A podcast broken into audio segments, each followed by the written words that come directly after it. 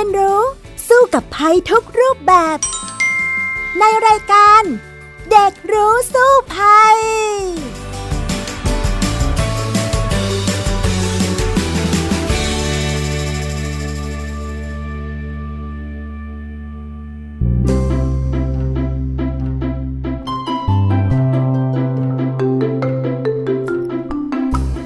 สวัสดีค่ะ คุณผู้ฟังคะต้อนรับเข้าสู่รายการเด็กรู้สู้ภัยนะคะ วันนี้ดิฉันดารินกำเนิดรัฐค่ะ มาเป็นผู้ดำเนินรายการร่วมกับน้องแท็ทีพบ เกรียงปริญญากิจนะคะ สวัสดีค่ะแท็คะสวัสดีครับค่ะ น้องแท็คะตอนนี้นะคะ เราก็ยังคงต้องอยู่ในภาวะปัญหาโควิด -19 อีกต่อไป คุยกันมาหลายสัปดาห์มากเลยในเรื่องนี้แต่ว่าก็ยังคุยไม่หมดสักทีนะ เพราะว่า มันเป็นภัยพิบัติอย่างหนึ่งเลยทีเดียวที่เกิดขึ้นกับโลกของเรา แล้วก็เกิดขึ้นกับประเทศไทยแล้วดูท่าว่าจะต่อเนื่องยาวนานซะด้วย น้องแทดคิดว่าอย่างไรบ้างคะผมก็คิดว่าเหตุการณ์นี้นะครับเป็นเหตุการณ์ที่เรียกว่าหลาย ๆ คนนะครับ ไม่ค่อยชอบเท่าไหร่เลยครับผม อืม ใช่แล้ว น้องแทดเองเนี่ยความรู้สึกเป็นอย่างไรหลังจากที่จะต้อง เก็บตัวอยู่กับบ้านมานานเป็นเดือนแล้ว แถมสงกรานก็เล่นน้ำไม่ได้ทำอะไรไปไหนไม่ได้ไปเที่ยวไม่ได้ ตอนนี้ความรู้สึกเป็นไงบ้างคะเศร้าเลยครับรู้สึกคือผมตั้งใจว่า ปีตั้งแต่ปีที่แล้วแล้วผมตั้งใจว่า ปีนี้ต้องเล่นน้ำไม่ได้ แต่ก็ไม่ได้เล่นแล้วก็รู้สึกว่าแบบมันก็เบื่ออยู่เวลาที่แบบเราต้อง กักตัวอยู่ในบ้าน เพราะว่าเพื่อนก็หนีไปเที่ยวต่างจังหวัดหรอกครับประมาณนั้นเลยครับค่ะ ดังนั้นเนี่ยตอนนี้ทุกคนก็ต้องร่วมมือกันนะเพื่อที่ทำให้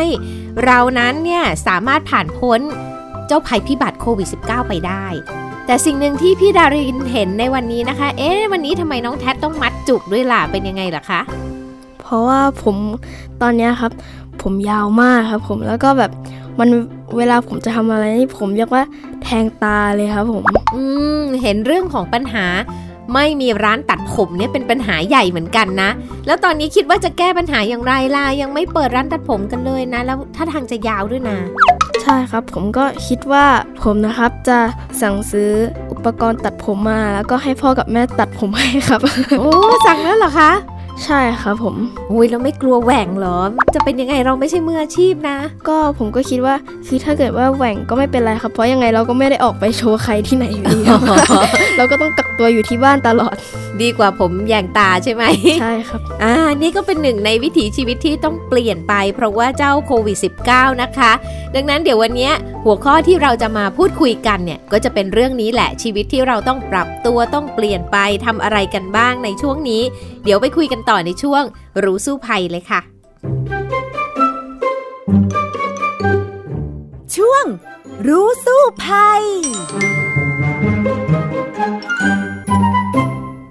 แม้ว่าตอนนี้เราทุกคนนั้นต้องเก็บตัวอยู่กับบ้านนะคะ หลายคนเดินทางกลับมาจากต่างประเทศ ตอนนี้ก็ต้องยอมรับกติกานะมาถึงปุ๊บ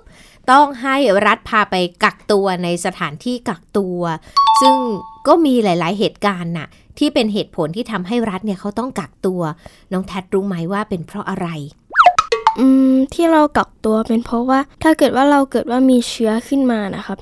เชื้อสามารถที่จะหายไปได้ภายใน 14 วันใช่หรือเปล่าครับ อ่าจริง ๆ แล้วเนี่ยอะยกตัวอย่างคนมาจากต่างประเทศนะคะ บางครั้งเนี่ยก่อนจะมาจากต่างประเทศนะเขาก็ต้องไปตรวจร่างกายก่อนมีใบรับรองแพทย์มาให้เรียบร้อย วัดไข้นู่นนี่นั่นเยอะแยะเลยที่ประเทศนั้น แล้วนั่งเครื่องบินมาแล้วมาประเทศไทย มาถึงปุ๊บเจอกระบวนการตรวจสอบเหมือนกันแล้วที่สำคัญพาไป state quarantine ซึ่งหมายถึงการไปกักตัวโดยภาครัฐ เอาไปทำไม ถ้าหากว่าเอ๊ะก็ตรวจแล้วไม่มีไข้ไม่เป็นอะไรนี่นาอะไรอย่างนี้ใช่ไหมคะ แต่จริง ๆ แล้วเนี่ยภาครัฐเขาก็บอกว่าให้ข้อมูลมานะ คุณหมอบอกว่า หลายคนเนี่ยมาถึงปุ๊บเมืองไทยปุ๊บยังไม่มีไข้ยังไม่มีอาการใด ๆ ทั้งสิ้น แต่อยู่ไปอยู่มาค่ะ ก็ เกิดอาการขึ้นมา เพราะว่าเชื้อนั้นอะ มันฟักตัวอยู่ในร่างกายไง อาจจะฟักตัวอยู่ สักพักหนึ่งผ่านไป4าวันก็เกิดอาการมีไข้ขึ้น เวลาไป state quarantine เนี่ย ก็จะทำให้มีคนมาวัดไข้วันละสองครั้ง ตรวจสอบทุกวันเลย เอ๊ะ ถ้าเกิดผิดปกติปุ๊บเขาเอาไปรักษาเลย ก็จะเป็นการปลอดภัยสำหรับตัวเราเองแล้วก็ผู้อื่นด้วย ทีนี้เนี่ยถามว่า เป็นเฉพาะคนที่มาจากเมืองนอกเหรอตอนนี้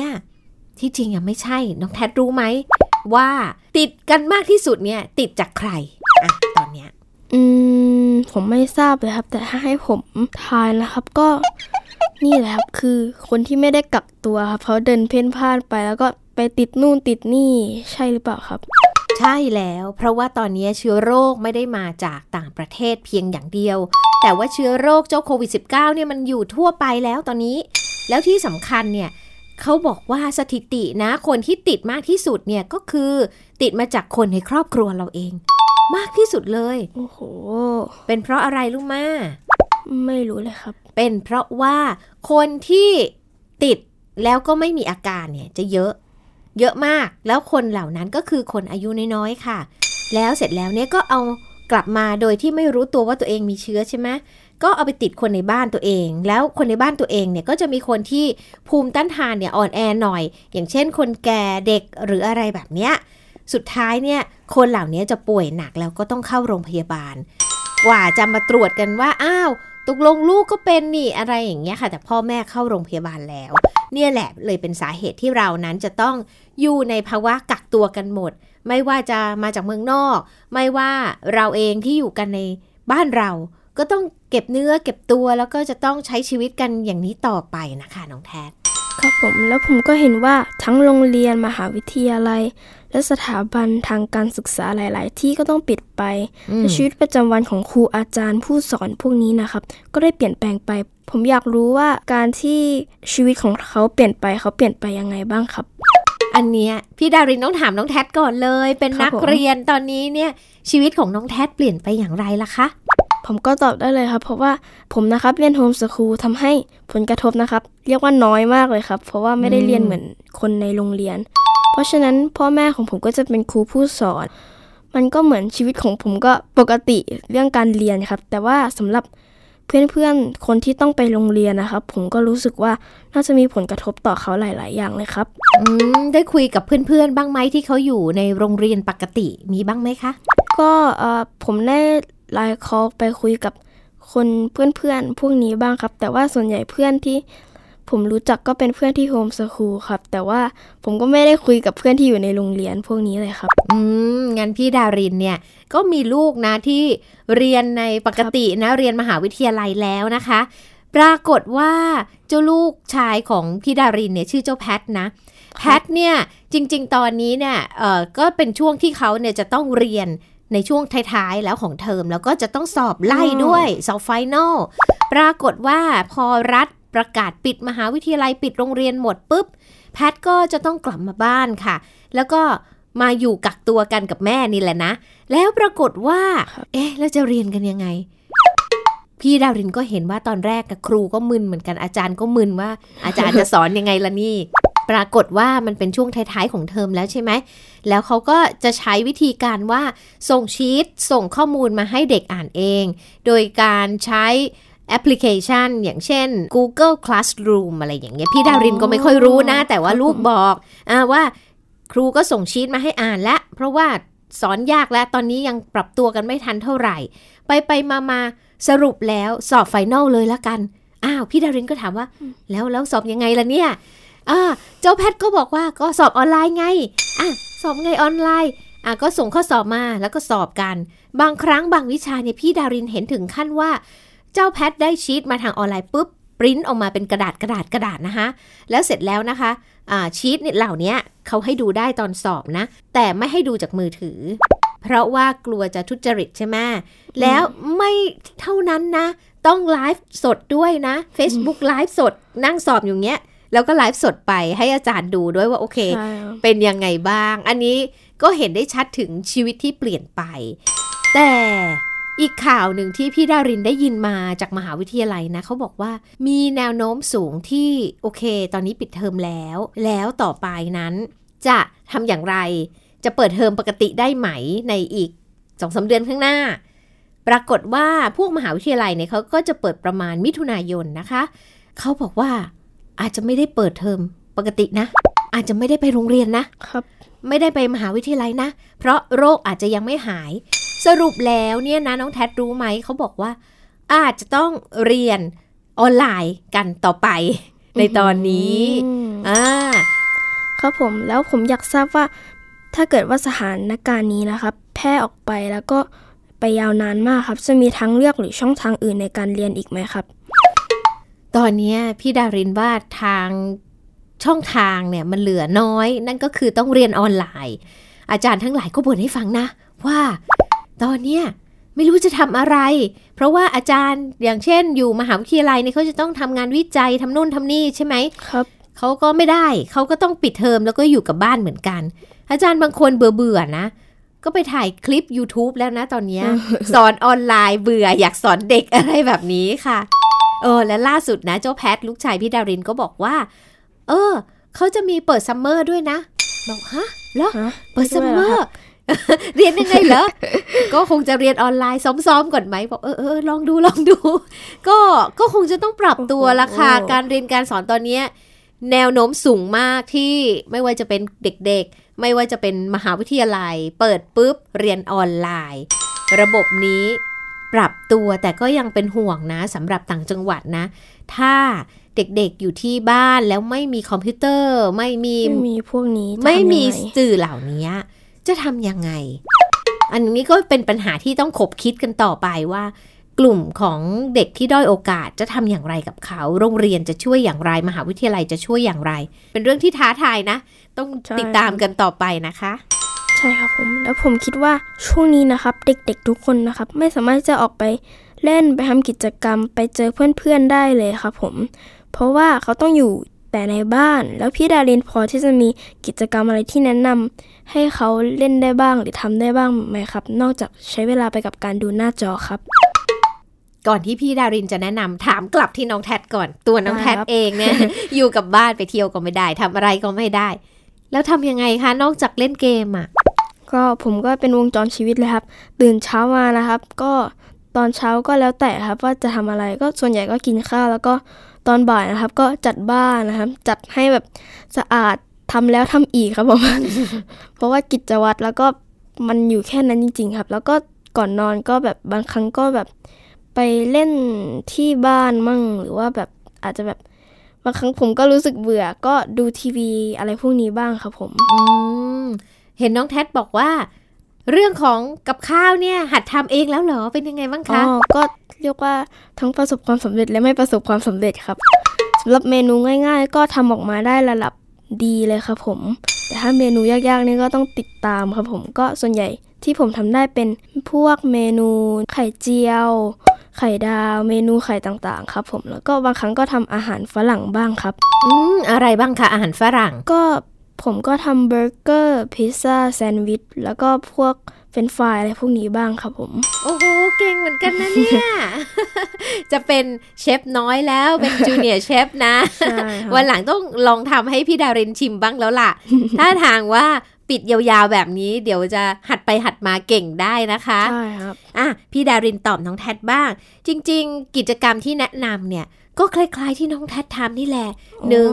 ก็คือถ้าบ้านเรารกใช่ไหมเราก็ไปล้างบ้านกันเถอะเก็บบ้านกันเถอะทุกคนอยู่ในบ้านด้วยกันแล้วนี่ อ่า ก็ช่วยกันละกันว่างมากใช่ไหม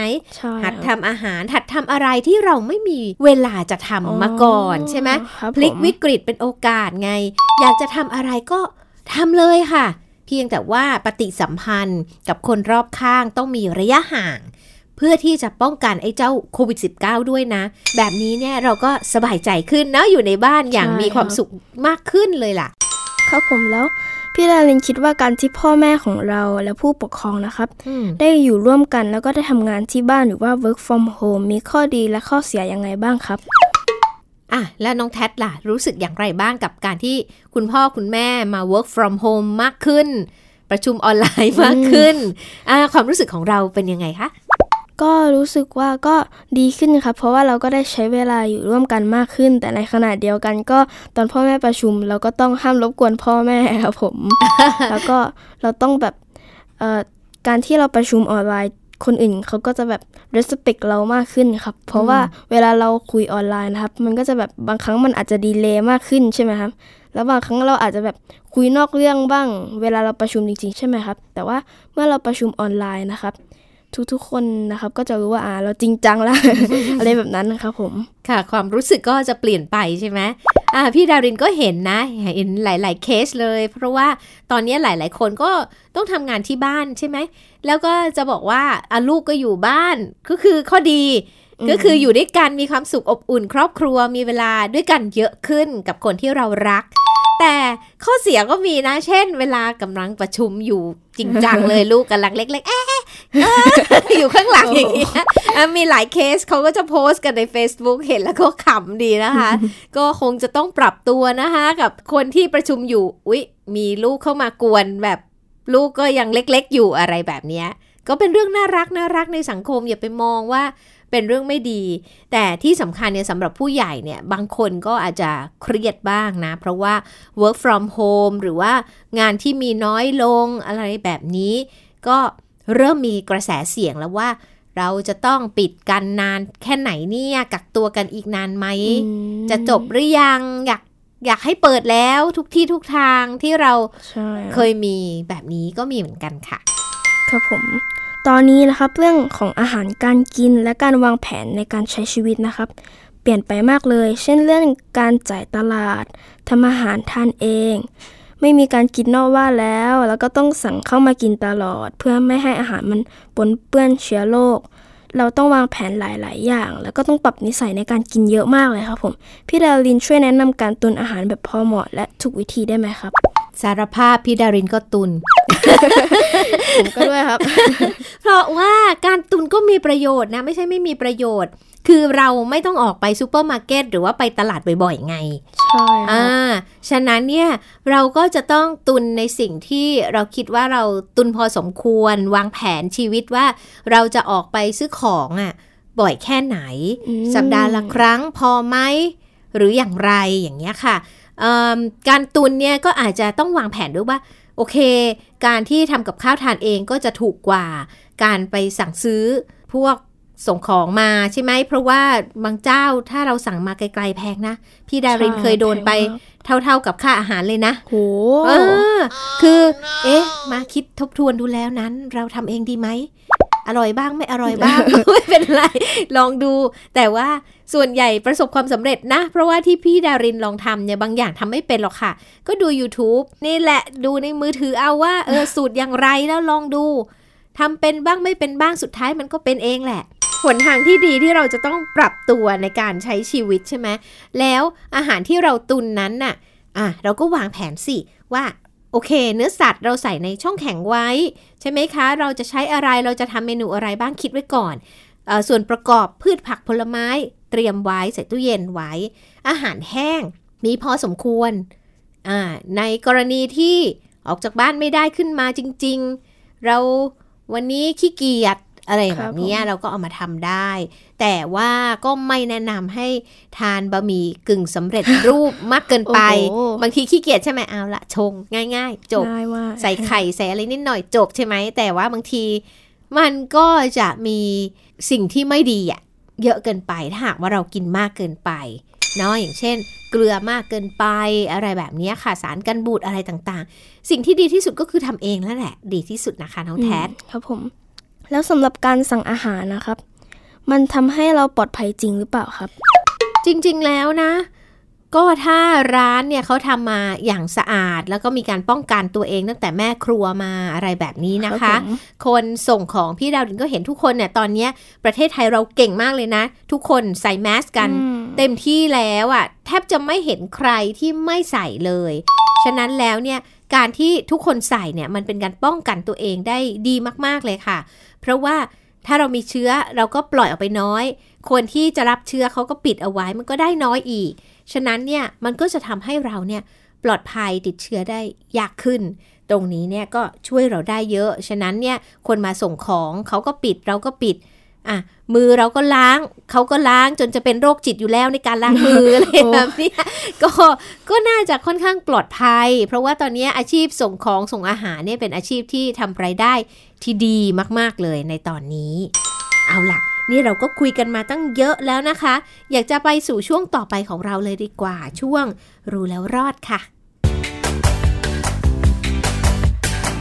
ช่วง รู้แล้วรอด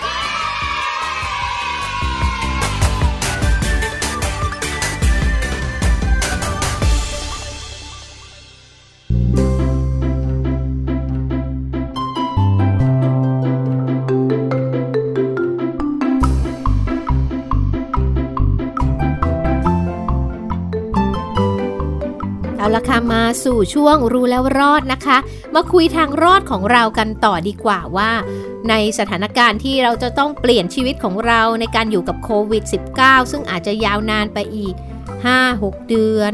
หรือบางคนบอกว่าอาจจะเป็น 1 ปี เราจะอยู่กันอย่างไรต่อ เอาละน้องแท็คิดว่าเราจะรอดกันยังไงดีคะก็ต้องทำทุกวิถีทางเพื่อให้เรารอดนะคะผมค่ะ ผมอยากรู้ว่า มีกิจกรรมอาสาอะไรที่เราพอที่จะช่วยกันทำได้ไหมครับ เพราะว่าช่วงนี้ครับ คนก็ว่างงานมากๆทำให้เรามีเวลามากขึ้น แล้วบางคนก็ผมก็เห็นว่าเขาเย็บหน้ากากอนามัยทำฟิชชิลขึ้นมาบ้างครับผม อืม จริง ๆ แล้วเนี่ยมีหลายกิจกรรมนะที่เราที่มีกำลังที่จะสามารถช่วยคนอื่นให้ยังทำได้ แม้ว่าเราจะออกไปทำกิจกรรมแบบไปภายนอกเนี่ยได้น้อยลงก็จริงอยู่ แต่การช่วยเหลือกัน ในเชิงออนไลน์เนี่ยก็ช่วยได้มาก ล่าสุดเนี่ยค่ะพี่ดารินก็เห็น เรารู้ข่าวว่าเกาะภูเก็ตเนี่ยเป็นสถานที่ที่ติดกันมากเลยนะ สูสีกรุงเทพตลอดเวลาตอนนี้เออแล้วก็เกิดวิกฤตมากสำหรับเกาะภูเก็ตนะ แต่คนเล็กคนน้อยที่เกาะภูเก็ตเนี่ยค่ะ อย่างเช่นชาวเลที่ราไวย์เนี่ย ตอนนี้นะถึงขั้นบอกว่า ไม่มีข้าวจะทานแล้ว เพราะ อะไรคะ เพราะแม้ว่าปกติเนี่ยเขาจะจับสัตว์ทะเลขึ้นมาขาย ก็มีตลาดชาวบ้านขายชาวนักท่องเที่ยวก็จะมาซื้อมาทานใช่ไหมมีรายได้ที่โอเค อยู่ได้ แต่ตอนนี้เป็นว่าไม่มีนักท่องเที่ยว ไม่มีการท่องเที่ยวใด ๆ ทั้งสิ้น ไม่มีโรงแรมไม่มีอะไรเลย จับมาได้ ก็ไม่รู้จะไปขายที่ไหน งั้นข้าวจะกินน่ะไม่มี เพราะว่าชาวเลปลูกข้าวไม่ได้ใช่ไหมล่ะครับผม ฉะนั้นเนี่ย ก็มีการระดมความช่วยเหลือกันอยู่นะว่าอะพี่ดารินก็เห็นว่ามีการประกาศว่าบริจาคข้าวสารช่วยชาวเลนหน่อยอะไรแบบนี้ค่ะ ปลาเขาจับมาได้เขาก็ต้องมาทำเค็มกันแล้วตอนนี้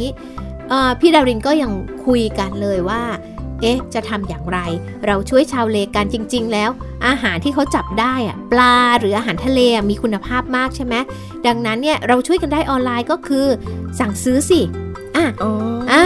อาจจะมีเป็นอาหารทะเลแห้ง ใช่ไหมที่เขาทำเช่นปลาเค็มหรืออะไรก็ตาม แล้วเราช่วยกันขาย ผ่านออนไลน์นี่แหละช่องทางนี้ก็จะทำให้ผู้ด้อยโอกาสนะคะ ชาวประมงอะไรแบบนี้เขามีชีวิตรอด เพราะว่าจะให้เขาไป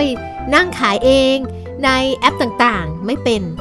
แต่ว่าถ้าเรารู้ว่า เอ้ย เราขายกันเองผ่านทางช่องทางต่างๆ เฟซอะไรแบบเนี้ย มันก็จะช่วยเขาได้ อันนี้เป็นหนึ่งในกิจกรรมอาสาและละที่เราจะช่วยเหลือคนอื่นได้ หรือยังมีอีกหลาย ๆ กิจกรรมที่เราทำออนไลน์ แล้วก็ระดมกันเพื่อช่วยเหลือกันได้นั่นเองนะคะ โอ้สุดยอดเลยครับผม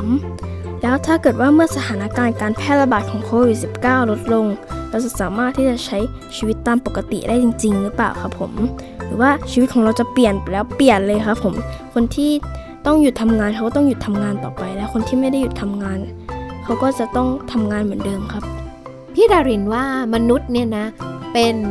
สัตว์ประเภทที่ปรับตัวเข้าสู่สถานการณ์ได้ ดีที่สุดในโลกแล้วอ่ามีวิวัฒนาการมีการปรับตัวเองได้ ฉะนั้นเนี่ยนะ หลังจากสถานการณ์เนี่ยจบลง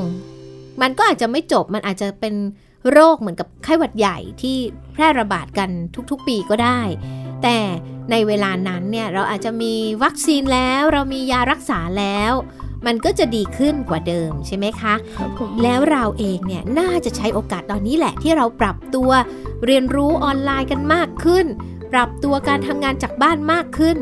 เอาอันนี้มาเป็นข้อดี เพราะส่วนหนึ่งที่พี่ดารินเห็นนะ ในกรุงเทพเมื่อมีการประกาศเคอร์ฟิว มีการลดการเดินทางลงนี่นะ PM 2.5 นี่ลดลงไปเยอะมากเลย มีอยู่คืนหนึ่งพี่ดาริน นึกว่าเครื่องวัดฝุ่นที่บ้านเราเสีย พี่พี่ดารินมีตัวหนึ่งไว้วัด PM 2.5 ในห้อง อยู่ๆ มันขึ้นว่าเหลือ 2 เฮ้ย เป็นไปได้ยังไง เพราะว่าปกติแล้วในกรุงเทพปริมณฑลนะคะ เยอะมากปริ่มเกิน 50 ซึ่งเป็นเกณฑ์มาตรฐานของไทยมาก ๆ 60-70 ประจำในบ้านเราก็น้อยกว่านั้น แต่ถ้าข้างนอกเยอะข้างในมันก็ต้องเยอะอยู่แล้ว แต่อยู่ดีๆ ยังไม่ทันเปิดเครื่องฟอกอากาศเลย เหลือ 2 พี่ดารินงงหืมเลยเดินออกไปข้างนอกเลยจะเอาเจ้าเครื่องวัดฝุ่นไปด้วยเดินไปที่ระเบียงบ้าน วัดดูปรากฏว่าในช่วงเคอร์ฟิวนั้นเหลือ 5 ค่ะข้างนอก โอ้โหอ่าเห็นไหมล่ะว่า ฉะนั้นน่ะมันเป็นเครื่องพิสูจน์ว่า PM 2.5 ในกรุงเทพปริมณฑลส่วนใหญ่นั้นน่าจะเกิดจากการจราจรจริง ๆ ฉะนั้นเนี่ยถ้าเราเอาข้อดีของการ work from home ไปปรับปรุงตัวเราเอง แก้ปัญหา PM 2.5 ในกรุงเทพปริมณฑลน่าจะดีนะ และอีกหลาย ๆ เมืองอะค่ะ ถ้าต้นต่อรู้แล้วล่ะเนี่ยพิสูจน์แล้ว เราเอาข้อดีตรงนี้มาแก้เนี่ยมันก็จะนำไปสู่การแก้ปัญหาภัยพิบัติอย่างอื่น ๆ ได้ทำให้คุณภาพชีวิตของเราดีขึ้นได้ นี่ก็คือข้อดีของโควิด ธรรมชาติฟื้นฟูขึ้นหลาย ๆ อย่างเลยนะคะใช่ครับเอาล่ะวันนี้คุยไปคุยมาเวลาหมดซะแล้วล่ะน้องแทดก็เดี๋ยวค่อยมาคุยกันใหม่นะคะ แล้วก็อยากให้คุณผู้ฟังทุกคนแข็งแรง มองโลกในแง่ดี ปรับตัวใช้ชีวิตตอนนี้ แล้วเราก็จะผ่านวิกฤตโควิดไปแล้วเราอาจจะได้สิ่งดีๆ เข้ามาในชีวิตมากขึ้นด้วย วันนี้ดารินแล้วก็น้องแทดลาไปก่อนนะคะ สวัสดีค่ะ สวัสดีครับ ติดตามรับฟังรายการย้อนหลังได้ที่เว็บไซต์และแอปพลิเคชันไทย PBS Radio ไทย PBS ดิจิทัล Radio วิทยุข่าวสารสาระ เพื่อสาธารณะและสังคม